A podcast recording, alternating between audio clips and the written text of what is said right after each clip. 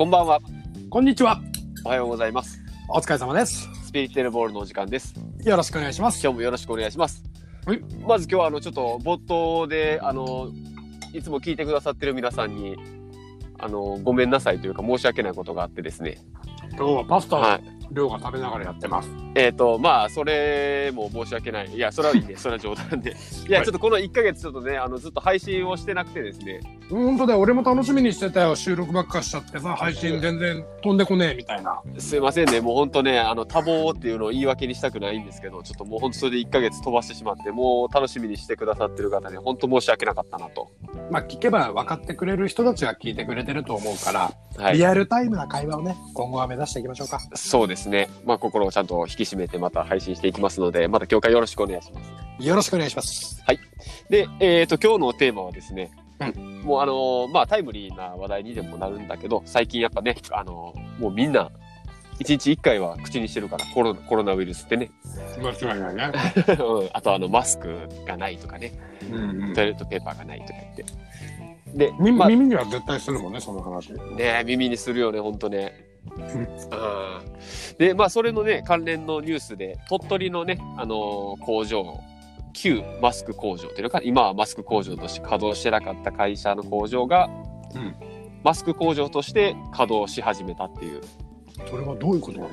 まあ、ニュースで、ね、見る限りでは、その、会社を、もともとマスク工場だったものが閉鎖して、それを譲り受けた社長さん。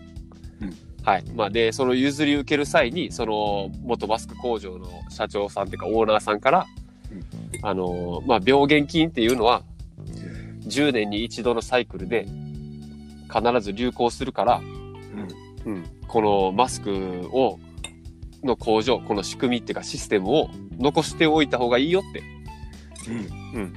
まあ助言をされたというか、まあ、それを、あの、しっかり、あの、聞き入れて、うん、この10年後、それからちょうど10年後に、今このコロナウイルスが流行って、うん。マスクが足りないっていう時に、ここやということで、まあ、再稼働するっていう。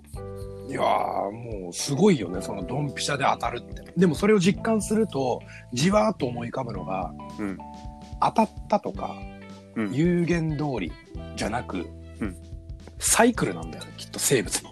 うん、よく言われるもんね、そういうサイクルってね。うんうん。再び繰り返すじゃないけどさ。うんうん。まあでもそれを、あのーまあそういう物語を聞いて、うんやっぱスピリテルボール、これすごく当てはまるなというか、こういうことが実現していける世の中になれば、はいはいはい。そう、僕たちも、その、未来の選択肢とか、その時に起きたトラブルとかを乗り越えていけるんじゃないかって。うんうんまあ、それをこれからスピリッテルボールの会話というもので実現させていこうっていう、まあ、そういうのが今日のテーマというかね、皆さんにこう、聞いていただきたいというか、一緒に会話したいなと思った内容で。うん。まあ、だから、10年後とは言わずさ、来年、再来年とかさ、うん。まあ、近い将来のことを、あの、予想するわけじゃないんだよね。うんうんうん、自分中心として人と会話していくと自然と来年の話になったりとか、なるね。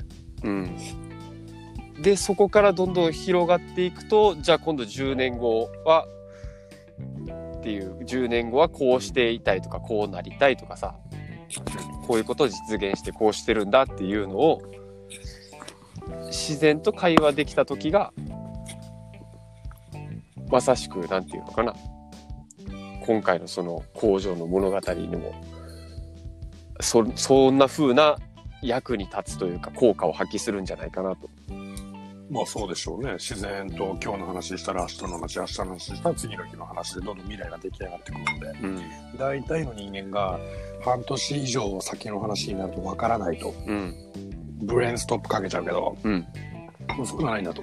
そこでどうしていきたいかっていうのを会話してるだけだから我々は。そうだね。それに合わせてできることをやってるわけだし、うん大きな話になるときは構想だからそうかもしれないけど自分のできることっていうのは目の前に一歩進んでいけるんだよと。うんいいですね。てか未来がそう描いて、その循環が自分の中に染みつき、うん動き始めた時には、全く違う人間になってるだろうね。ああ、本当やね。うん。うん。すごくこう、感覚的にはポジティブな思考にもなってるだろうし。うん。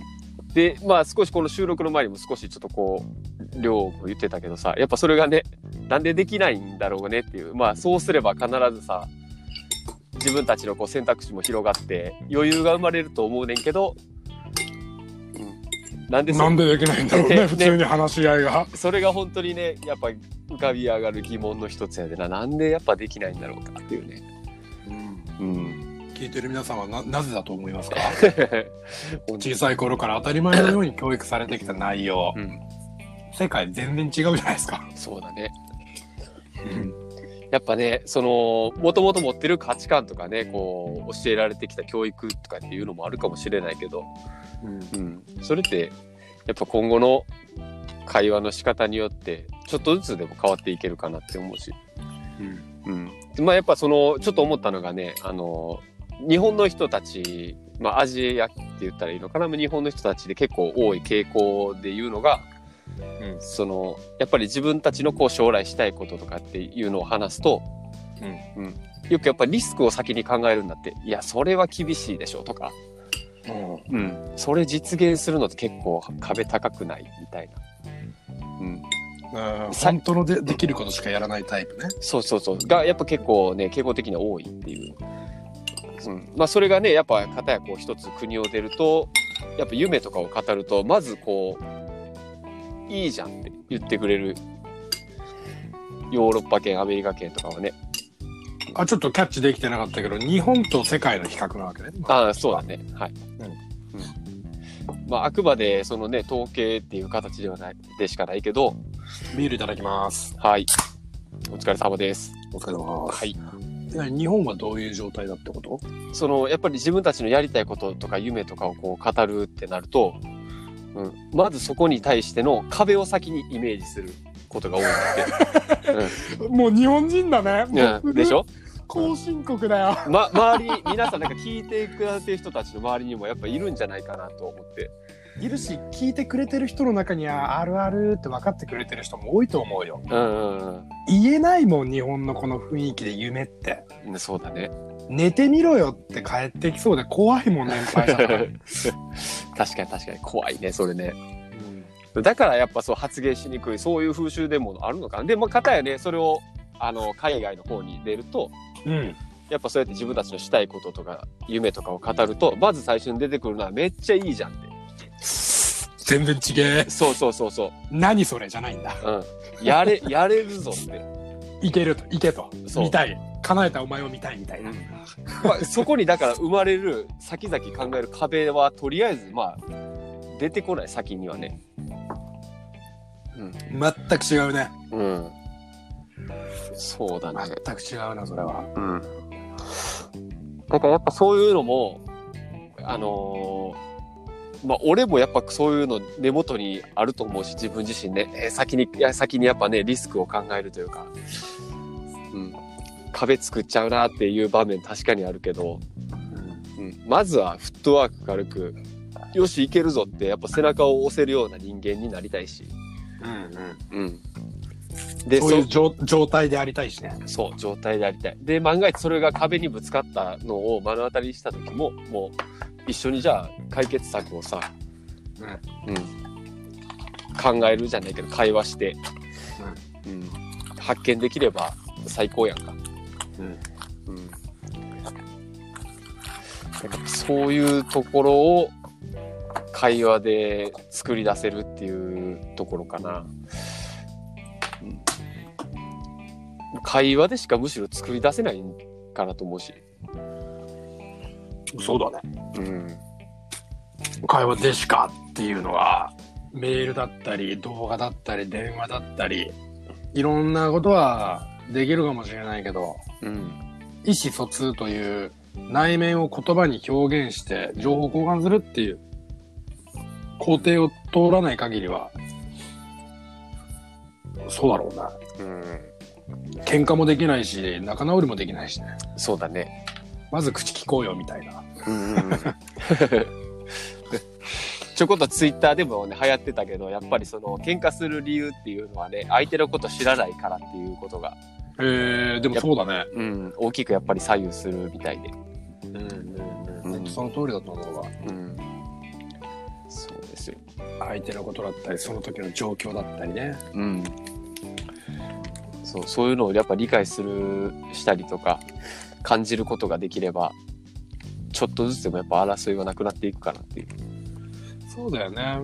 だから、こうやって発展していく世の中で、先進国の人たちは、もちろんピンからキリまでいるのは分かってるけども、うん枠外の人は一旦置いといてさ、中心に近い、少した自分や他人の将来を考えれるような人たちが、そういうの大切だよねって流行らしていくことで、自分たちで世の中を変えていく効果はあるだろうね。うん、結構だからしっくりきたなと思うのがさあのーやっぱりこう戦争なくなるのもやっぱりなんていうのかなラブピースじゃなくて愛だ愛だとか言ってやっぱ愛する気持ちやってよく言うけど、うん、まあ確かにそうやとは思うけどやっぱそれで愛って言われてもやっぱ大きすぎるね。愛は。まあ、愛は無限な感じがするからな。うん、だから身近にもっとねじゃあどうしていこうかってなった時に感じれるのはやっぱり会話かなって思った瞬間があって。まあ、会話代も伝えるし。うん。そうだね。だからそういうので、あらゆる壁、壊せていけるなっていう。そうね。会話の効果を違う視点から見てみたけども、そうすればそういうの、なくなるんじゃないかっていうような発想に聞こえたけど、うん。うん。まあちょっと難しいことは考えるのやめようか、今。そうやね。そう。まあね、近しい将来とかをね、だから自分たちの想像することを素直に口に出してみる。うん。うん。やっぱそれって結構、そこからキャッチボール始まるからさ。うん。それがやっぱり気軽に未来を想像するっていうことになるのかなとね。うん。そうです。だから皆さんが、まあ聞いてくださってる皆さんもね、まあ僕自身もやけど、うん、まあこうなりたいとか、こういう夢を持ってるっていうのは、やっぱこう、会話で膨らましていく方が、うん、より実現されやすくなるかなっていう。と思ったんで、遠慮なくね、言ってもらえたら、周りに言う人がいなかったら、ぜひこのスピリッテルボールに参加して、そういう会話をしマスクの話、マスクの話、まあ最初の方からマスク経由して今まで来てるけど、その、はいその、その辺をまとめ始めるとどういうつながりがあるの今日の話は一貫して。そうですね。まあそのマスク工場をまずその再開して、みんなにこうマスクをね、供給しすることができるっていうのも、元をたどればその10年前のオーナーさんの言葉があったからやうん。うん。その2人の会話があって、うん。うん、同調して、よし、じゃあこれは残しときますってなって、で、その10年後、現在になって。うん。そして、ね、あの、それがまた、何人の人を、まあ、救うじゃないけどさ、守るためになるかっていうのをさ、10年前からその人たちはそうやって会話してた。すごいじゃん。うん。そう。なった時にはぐらいの余裕でね。そうそうそう、その時にはね、もう本当に焦ってたわけじゃない。もう明日、明後日には、みたいな、そういうのじゃなくてさ。来た時にはっていう。そう。そういう会話を僕たちのスピリッテルボールでも、まあ10年後とは言わない最初からいきなり10年後がどうとかっていう話したらみんな、ね、なかなかイメージしづらいかもしれないから、まず明日、明後日、来年、再来年とかね、うん、自分たちの夢や実現したいこととかっていうのを、まあ会話することで、会話してキャッチボールして、どんどんどんどんそれをこう膨らましていく。うん。そして、いざその時が来たら、その膨らんでるね、ものとかをさ、こう、駆使して、実現することができる。まあ、それぐらいこう気持ちに余裕もできるっていうのがね、スピリッテルボールの活動の一つかなって思うかな。はい。会話をすることで余裕もできてくるぞそうです。喋れればね、自分の内面の会話がまず変わっちゃうからね、人と話すうんうんと。いい感じに好きな人と話して成長につなげていく、言うだけの話ですからね。うん。そうですね。はい。なので、まあ、聞いてくださってる方は、本当に、自分たちのやりたいこととかは遠慮なく口にして、キャッチボールしましょうっていう感じで。俺ら関係なしにね、もうどんどん周りでやっちゃえよと。そうですね。